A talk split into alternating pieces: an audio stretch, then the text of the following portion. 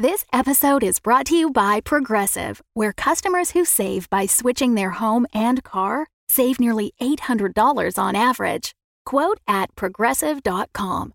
Progressive Casualty Insurance Company and Affiliates. National average 12 month savings of $793 by new customers surveyed who saved with Progressive between June 2021 and May 2022. Potential savings will vary. This episode is brought to you by Visit Williamsburg. In Williamsburg, Virginia, there's never too much of a good thing. Whether you're a foodie, a golfer, a history buff, a shopaholic, an outdoor enthusiast, or a thrill seeker, you'll find what you came for here and more. So ask yourself, what is it you want?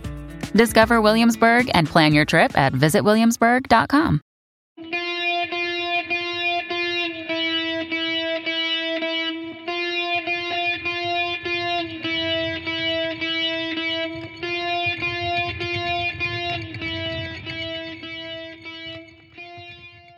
Hi, I'm Tonia Ransom, creator and executive producer of Nightlight, a horror podcast featuring creepy tales written and performed by black creatives from all over the world. This week, we have a tale of hungry beasts and desperate people. But before we get to sacrificial lambs, I want to say thanks to our newest patrons, Anya, Quentin, and Kate. You too can enjoy ad free episodes and help us pay a living wage to everyone who works to bring these stories to you.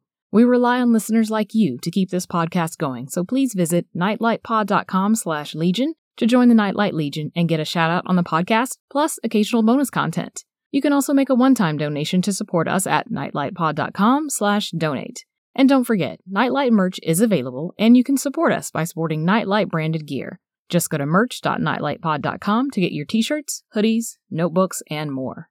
Now sit back, turn out the lights, and enjoy The Substitute written by Gracie C. McKeever and narrated by Christian Young. Silver Creek Township, Two Harbors, Minnesota, 1920. Billy Miller's side ached, his lungs burned, and his hammering heart felt like it was going to burst from his chest. He didn't stop running, though. He couldn't, or that thing would get him like it had gotten Papa and Uncle Frank. Had it attacked his kin, or had his kin gone to the thing willingly? That didn't make sense, but everything had happened so fast, the images so confusing now. He was so confused he couldn't remember if the creature had rushed toward his kin or they had rushed to the creature, and somewhere in between his kin's blood had painted the surrounding trees and forest floor, the flow of red polluting the nearby stream. Either way, Billy knew his kin were dead. They had to be. There was no way they could have survived the creature's claws and teeth. One second they were out fishing, his kin teaching him the finer points of casting his line. The next second, a gigantic, ashen gray beast burst through the forest, slavering and puffing like the wolf preparing to blow down the three little pigs' houses. Billy just didn't want to wind up in the thing's belly like Little Red Riding Hood's grandma had wound up in the wolf. The creature's stench, foul breath, body odor, and rotting flesh still filled Billy's nostrils. He couldn't get rid of it no matter how far he ran, nor could he erase the vision or the smell of splattered blood and shredded bodies. Billy stumbled against a towering birch, panting and nauseous.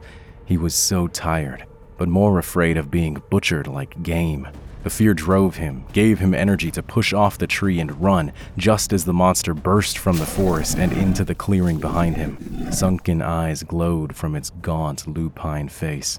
Horns like a moose's antlers protruded from the top of its large head. Snot oozed from its elongated muzzle, and saliva dripped from its mouth like it had scented a tasty meal, as if Uncle Frank and Papa hadn't been enough to satisfy its hunger. Billy had only caught flashes of the creature during the attack, but it seemed even bigger now. Bigger than any man or bear or moose or prehistoric animal that he had ever read about in his science books. Bigger, yet so bony. And glinting beneath the moonlit night as it growled, the creature's pointy teeth reminded him of a saber toothed tiger. He came up short at the edge of Split Rock Falls, the noise of the rushing water blocking out everything except the nearest woodland animals. and the creature's snarls. Billy briefly glanced over his shoulder to see the monster charging toward him, said a prayer, and leaped. Hours later, near daybreak, the authorities fished him out of the lake at the base of the mountain atop of where Split Rock Lighthouse sat. He was cold, exhausted, and shivering uncontrollably.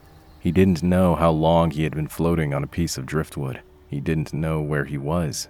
He just knew that he was alive and had not been eaten. When he tried to tell the sheriff what had happened, however, tell him what he'd seen, the man looked at Billy's mama and shook his head as if he thought Billy crazy. His mama twined her fingers through his on top of the hospital bed and thanked the sheriff for finding Billy and bringing him back to her.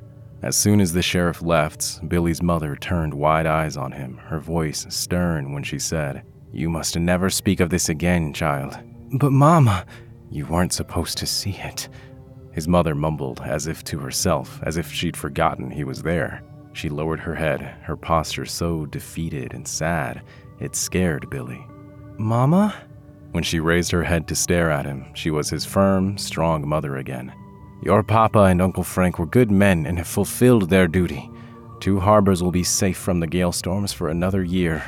Billy closed his eyes and sank back against the pillow, shaking his head. Mama gently cupped his face. I know you don't understand the sacrifice they made for us, for the town, but you will someday. Silver Creek Township, Two Harbors, Minnesota, 2020.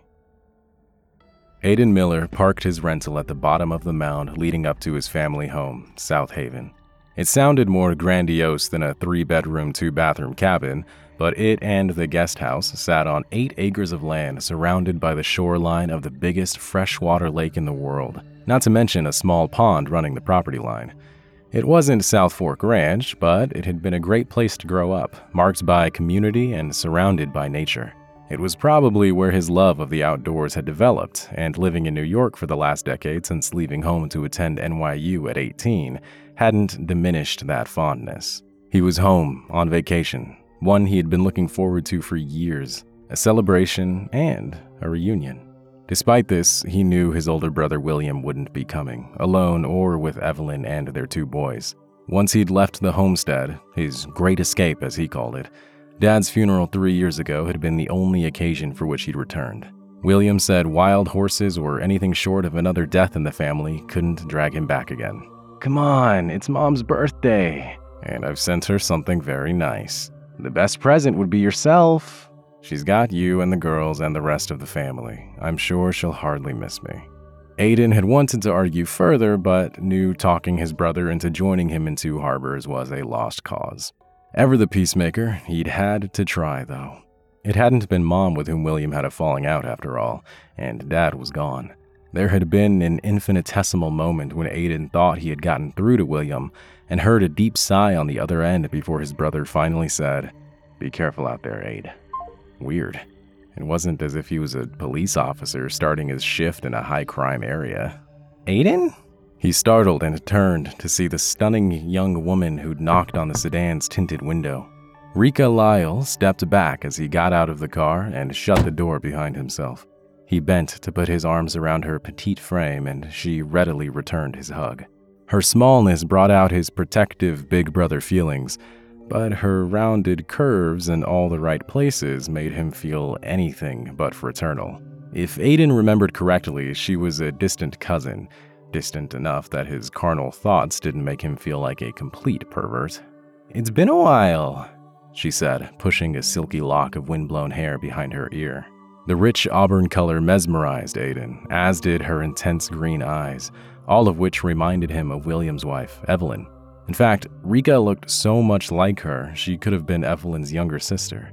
Weird thought, since he knew Evelyn was an orphan who had been raised by an aunt in New York. William had met her when he'd visited the university library where she worked. Evelyn was several years older than William, but it hadn't stopped him from instantly falling. To hear William tell it, their meeting had been fate, which Aidan thought odd since his brother wasn't famous for believing in fate. His destiny was his own, he liked to say, which was why he'd left home when he had. Three years, Aidan said once he found his voice. Sorry I couldn't make it to your father's funeral. No worries, I know you were at university. Science major, right? He said the latter to impress her, and it seemed to work as he noticed her eyes brighten when she grinned. He pushed his advantage and asked, Still going to medical school? That's the plan. I want to help. She sounded so solemn and old, like she'd seen a lot. Aiden instinctively put his hand on her arm and squeezed. You'll achieve whatever you put your mind to. So, how is everything in the Big Apple? It's no two harbors, but I find my own little piece of nature to bask in when I can. I've heard Central Park is impressive. It has its appeal. It was on the tip of his tongue to invite her, but he didn't know how appropriate that would be. If memory served, her father, Logan Lyle, was a strict disciplinarian and an elder on the township council, just a step below the sheriff on the intimidation scale. The thought didn't stop him from sliding his arm around her shoulder as they headed up the wooden steps leading to the main house. So, you're the welcoming committee? Sort of, she grinned. How's your brother and his wife and kids? Aiden, what are you doing here so early? We're not ready for you. He laughed as Mom threw her arms around him tight as if he were a soldier returning home from war overseas. Aiden returned her bear hug and realized she was crying. Mom, what's wrong? Finally, she pulled back and he thumbed away her tears. Don't mind me. I'm just so happy you're here. And now he has to leave, Rika said. What are you two up to? Aiden looked from his mother to Rika and smirked. Is she planning her own party again? You know she doesn't trust anyone else to do things right. Not even Emily and Fallon? Especially not your sisters. Mom said. Emily is too bossy and Fallon is too picky. I wonder where they get that from. Aiden laughed as his mother turned him around and guided him and Rika back down the stairs. You're going to be staying at the Lyles for the duration. Rika's been tasked to play your personal tour guide. Mom, I'm not a tourist. I know my way around the town. But wouldn't going around town be more fun with company? Look at you playing matchmaker. Aiden laughed, but she had a point. It wasn't like he was involved either. His workaholic ways were too much for most women to put up with for long. He had ended his last short term relationship with a nurse a month ago. His job and her job, not such a good fit. They were equally passionate about their careers, but she assumed, usually in the middle of an argument when she was about to mic drop, that because he worked on Wall Street, he was prone to greed and excess. He admitted he liked the finer things in life, but he earned every penny, and he had made plenty of sacrifices to get where he was. Aiden looked at Rika strolling by his side to see if she took offense at his statement, but she seemed unoffended, in fact, looked pleased with his and Mom's banter. When they reached the bottom of the staircase, Mom dragged him into another firm embrace, holding on for a while as he hugged her back. Rika stepped in to pry his mother away. Now, now, Mrs. Miller, we'll have your son back to you for the party. Mom gave them both a sad smile before turning to head back up to the house. Rika smiled and shrugged. Mothers and their sons. Go figure. The same could be said for fathers and their daughters. Aiden was glad to get off the subject of him and mom, unsettled by her extra demonstrativeness. Maybe it was her upcoming birthday, although she had never been as stoic or stern as dad or some of the other town elders. On the other hand, she wasn't gushy either. Like him, she'd been the mediator of the family, the calm voice of reason. Her skills, however, hadn't been enough to keep William from leaving the final time he and Dad had lit into each other. Aiden had been 11 and hadn't known what he was going to do without the big brother he idolized. Are you worried my papa will have a shotgun cocked and ready for your arrival? He arched a brow. Should I be? Nah, you were always one of his favorites. Rika hooked an arm through his before he could further ponder her words. They walked the several blocks to her family's massive cabin in comfortable silence. As she had alluded, Mr. and Mrs. Lyle and the rest of the family welcomed him to their house with open arms, all looking forward to his stay and to Mom's birthday celebration in a couple of days. Aiden drained the large glass of lemonade Rika pushed into his hand. Then she showed him to his room and left him to unpack. The jet lag must have caught up with him because shortly after his shower, he went to bed and was uncharacteristically out like a light. Rika barely left his side the entire week. She'd tired him out so much, ripping and tearing, as Aiden's mother called it, that every evening after dinner and dessert topped off by Mrs. Lyle's refreshing lemonade, he'd barely had the energy to take a shower before falling into bed and going right to sleep. They biked the Gitchi-Gami State Trail with its awesome lakeside views before they took time to enjoy the Gooseberry Falls State Park. Passing through the birch and aspen forests, crossing various waterfalls, and cruising through towns as historic as their own, he and Rika finally hit one of Lake Superior's numerous beaches to get some sun and splash in the waves. Afterward, they settled down for a picnic of Mrs. Lyle's famous walleye sandwiches with his favorite cookie salad for dessert. The day after his mother's birthday party, he and Rika went hiking the Split Rock River Loop, and the day after that, they hit Two Rivers Loop. Finally, yesterday, they went shopping in town for gifts for his nephews, Evelyn and William, before he and Rika had a leisurely picnic on the Split Rock Cliffs. When he'd been growing up, it had been Two Harbors' version of a makeout spot. As had most teen boys in the township, Aiden used to bring his dates to the cliffs, and together they'd watch the gales of November from a safe distance, though winds created enormous whitecaps just like one would see at the ocean, and waves could exceed 30 feet. It was a spectacular sight, and the perfect backdrop for a romantic picnic despite, or maybe because of, its proximity to the forbidden forest. Rika was the ultimate tour guide, filling up almost every minute of their time together, reacquainting Aiden with his hometown and all the things he loved about small town life, making him fall in love with his birthplace as if he was a wide eyed visitor. He'd always been in love with nature. He didn't know whether it was living within walking distance of so much of it that fostered his love, or if it was just an innate thing flowing through his veins. He just knew there was nothing in New York, not even upstate, that was comparable to the forests and lakes near the township. Maybe it was the mystical aura. What other state park boasted the aspen's signature dance in the wind, after all? Or maybe it was the old ways to which the elders still clung, shamelessly spreading tales of a creature that lived in the woods and protected the town. Aiden knew they did it to keep their kids from going to the cliffs, but especially the forest nearby. The tales, of course, did the opposite. Not only did Aiden and his friends go to the cliffs and forest and make up their own stories around campfires about the creature that lurked in the night, they made fun of the stories, too cool and enlightened to lend any credence to their parents' backwoods ideas. William never made fun like the other kids did.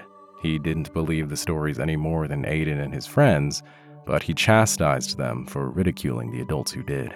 Rika was much like William in this respect. She took the tales of the creature seriously, which made her stories of the creature in the forest spookier than if she did not. Aiden almost laughed out loud at the latter thought. What's the Cheshire cat grin for? Rika sat beside him on the porch swing, her weight making it sway in sync with his suddenly speeding heart. You're not happy you're leaving us tomorrow, are you? More like sad. He glanced at her and smiled, rubbing his full belly. I'm going to miss your mother's meals when I leave. Is that all you're going to miss? He put an arm around her shoulder as she curled up in the seat next to him, thinking how much he'd love to start something with her, but not wanting to start yet another doomed relationship. Despite leaving home and going to university, Rika was as entrenched in the town and the old ways as any elder in the township. He couldn't see her leaving with him to go to New York, and despite how much he'd enjoyed himself this week, he couldn't see himself staying. Not to mention, she was younger.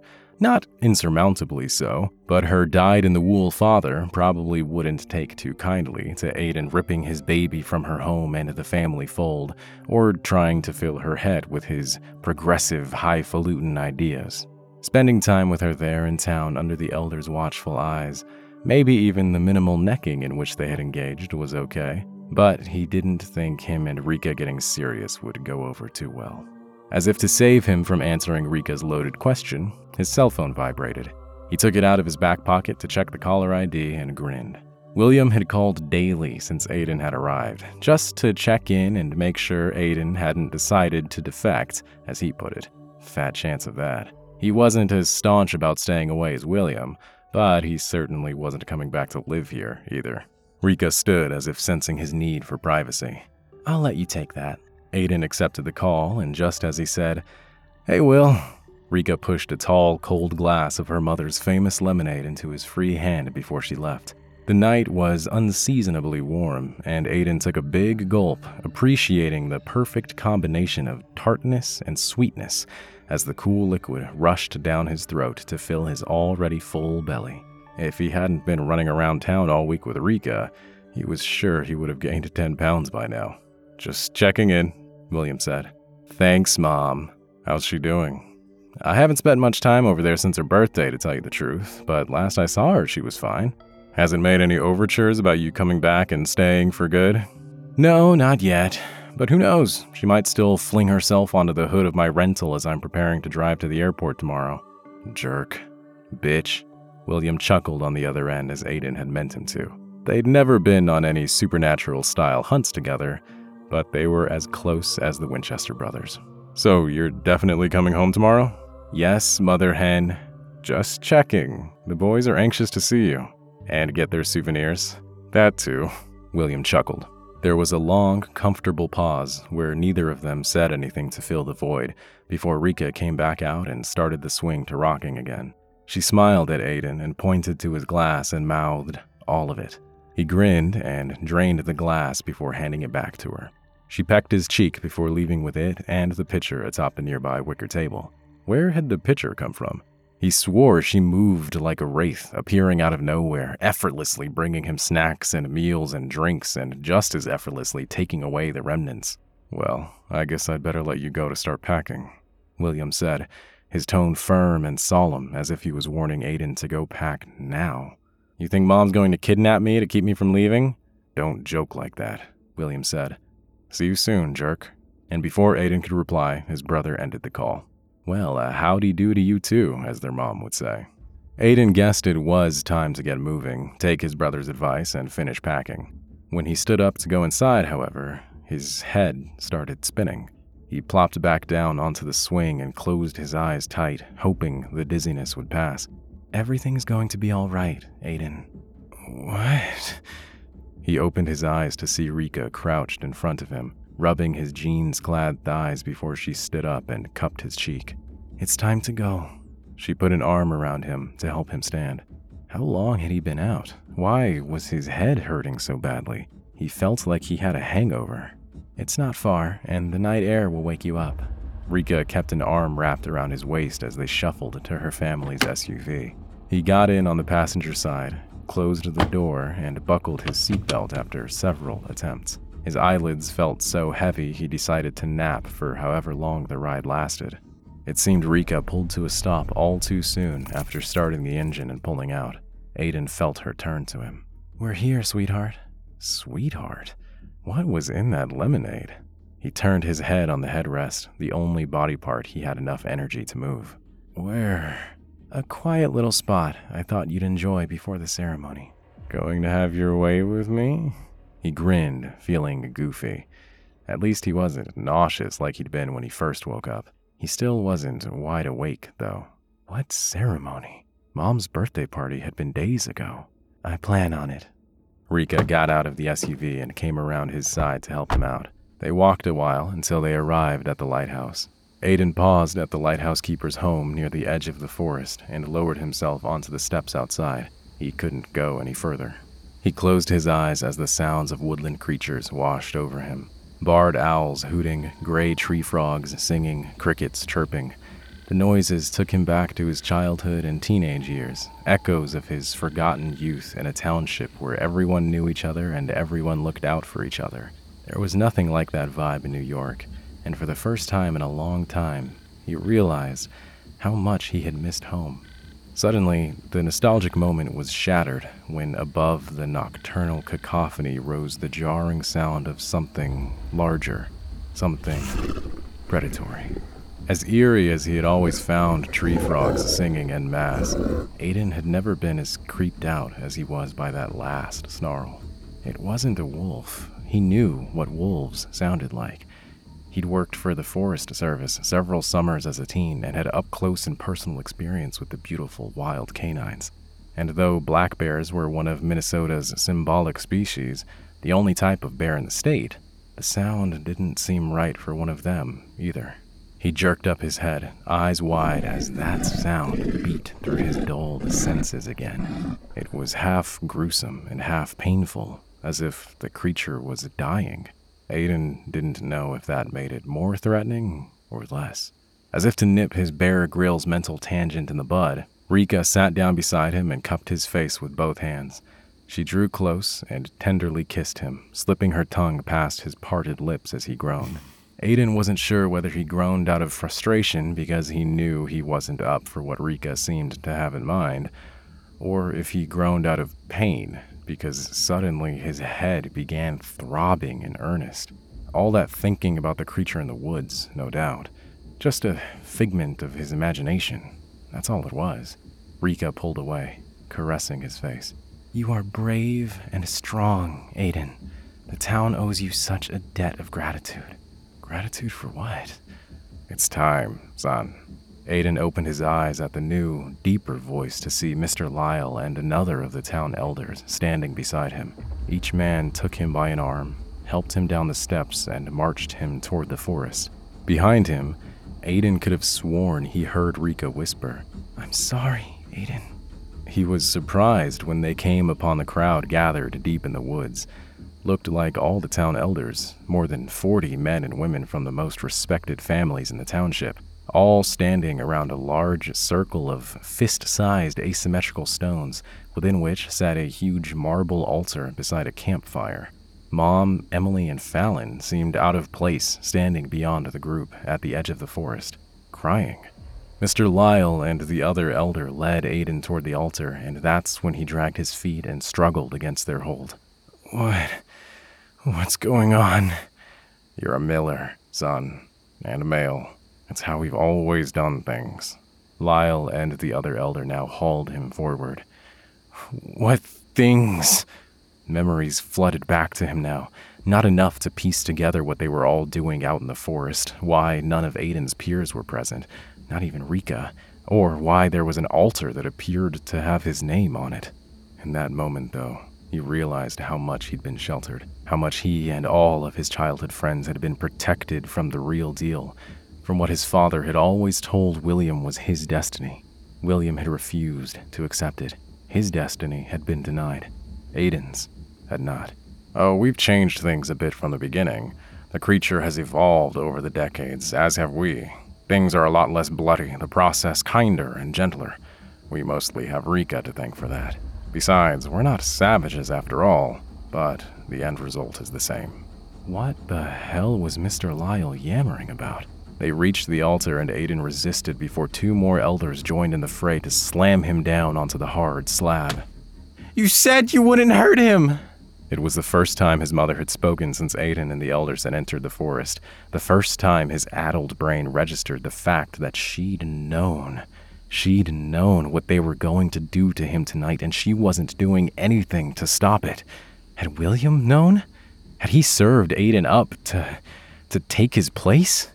Be careful out there, Aid. God, he was so stupid. How had he not seen it? All the calls to check in, anxious to have Aiden get back to New York. Why hadn't his brother just said something to him? Why hadn't he warned him? Not to mention the Lyles had been grooming and fattening him up for this ceremony. The lemonade. And he had been guzzling it down all week long like a clueless cult member drinking the Kool Aid. So freaking appropriate. Idiot! We've got everything under control, Ada, Mr. Lyle assured. In the midst of the madness, Aiden noticed movement behind his family, the crunching of fallen leaves, the sudden stillness of every elder in the forest, as if they had all stopped breathing at once. Even the woodland creatures had quieted and stilled. All but one. When the creature, huffing and slavering with wild, glowing yellow eyes, finally burst from the thicket, Aiden screamed. Wendigo. The title flashed through his mind, along with recollections of all the many discussions and arguments upon which he had eavesdropped between William and Dad. It's okay, son. Mr. Lyle squeezed his shoulders and forced him back against the altar while the other three elders firmly strapped him down, forehead, arms, and legs, against the marble that felt suddenly, unmercifully cold. The creature didn't attack anyone, just slowly entered the circle, laser focused on him. Aiden desperately struggled against the leather straps, and from the corner of his eyes, he saw his youngest sister, Emily, bury her face against their mother's chest. He watched as if outside his body while one of the elders cut his shirt from his torso with a wicked looking hunting knife. He steeled himself for a piercing pain that never came. What came was much worse. The creature climbed onto the altar to straddle him as the elders and his family stood back and watched, chanting in a foreign, mellifluous tongue that seemed at once out of place, but not. The stench was hideous, and Aiden gagged as the creature cupped his face with large, misshapen hands. He couldn't, however, look away when the beast lowered its head, and for a crazy moment he wondered whether it would kiss him or bite him. It did neither. Instead, fixed its bloody, tattered lips over Aiden's, barely scraping Aiden's mouth with its serrated teeth as it inhaled deep. Aiden felt like he was suffocating, unable to take a breath while the beast sucked the life from him like a powerful vacuum, slowly and tortuously, every last bit. He felt his organs brutally shifting to make room for his concave belly, his ribs protruding from his desiccated flesh as tufts of mangy gray fur sprouted all over his body. The invocation reached its crescendo as the beast violently shuddered and tumbled off of Aiden and into the campfire, its now empty husk burning. The last thing Aiden heard before he submitted to his new reality a fresh hell where his soul was trapped in a horribly decaying and starving body, was Mr. Lyle's resonant voice raised as if in a celebratory toast. Happy Centennial! I'll get it! William listened as his oldest son picked up the receiver of the family's landline. Because, like his dad, at least with some things, William was old school and liked tradition. Daddy, it's Grandma! Had Aiden decided to stay longer and was too chicken to call William himself? When he made it to the living room, Davy was animatedly talking to his grandmother, saying he wanted to see her too and couldn't wait to come out there. Okay, time to nip that in the bud. Davy said, She sounds sad, Dad, before handing over the receiver. William's heart sped, then dropped to his stomach. He didn't even get a chance to say hello before his mother's tearful voice on the other end delivered the news he had dreaded hearing since he'd left Two Harbors decades ago. It didn't matter that his mother was grief stricken. And how dare she even try it? She'd let it happen. She was part of it, just like Aiden's and William's dad had been part of it. The entire town, just a bunch of. You were a part of it too. You let it happen. He'd thought the cycle had been broken when he'd left, when Aiden left, that the elders would turn their attentions on other young males in the township. But he had become complacent, forgotten how important a date yesterday had been, that Davy was the same age as Billy Miller when he'd lost his father and uncle, that Davy's uncle was among the enemy, in the belly of the beast. You coward. He put the receiver back in its base, stumbled to the nearest chair, and began rocking back and forth. It started as a low murmur at the base of his skull before the words pounded through his head on repeat. Aiden's gone, Aiden's gone, Aiden's gone. Your fault, your fault, your fault. Mommy, Dad's crying! William remembered when his parents first brought Aiden home, a tiny, squirming bundle loudly crying. He was seven, and his mother handed him his newborn brother, so little with his red face and strong lungs. As soon as William sat in his mother's favorite rocker and started singing to him, Aiden stopped crying. His baby brother, his to keep, his to soothe, his to protect. And he had failed. Evelyn rushed from the kitchen and crouched in front of him. Will, what's the matter? You're scaring the kids. You're scaring me. He glanced past Evelyn to see his boys huddled in the doorway, eyes wide and tearful. William took a deep breath. He had to get things under control. He had to get himself under control. They're never going out there, Evie. He cleared his throat, building up steam. My boys will visit their grandmother in that town over my dead body. You hear me? Of course, honey. Evelyn stood and rubbed his shoulders, nodding. You look parched. Why don't I go get you a nice tall glass of lemonade? Thanks again to our patrons for supporting this podcast. Because of your support, listeners around the world get creepy tales in their ears every other week. If you want to join the Nightlight Legion to support us, go to nightlightpod.com slash legion. You can also make a one-time donation via PayPal at nightlightpod.com slash donate.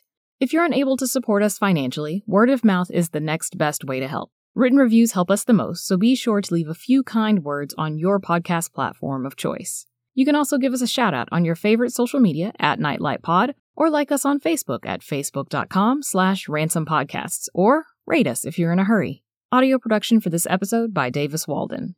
Join us next time and be sure to leave your nightlight on. You never know who might be waiting to sacrifice you in the dark.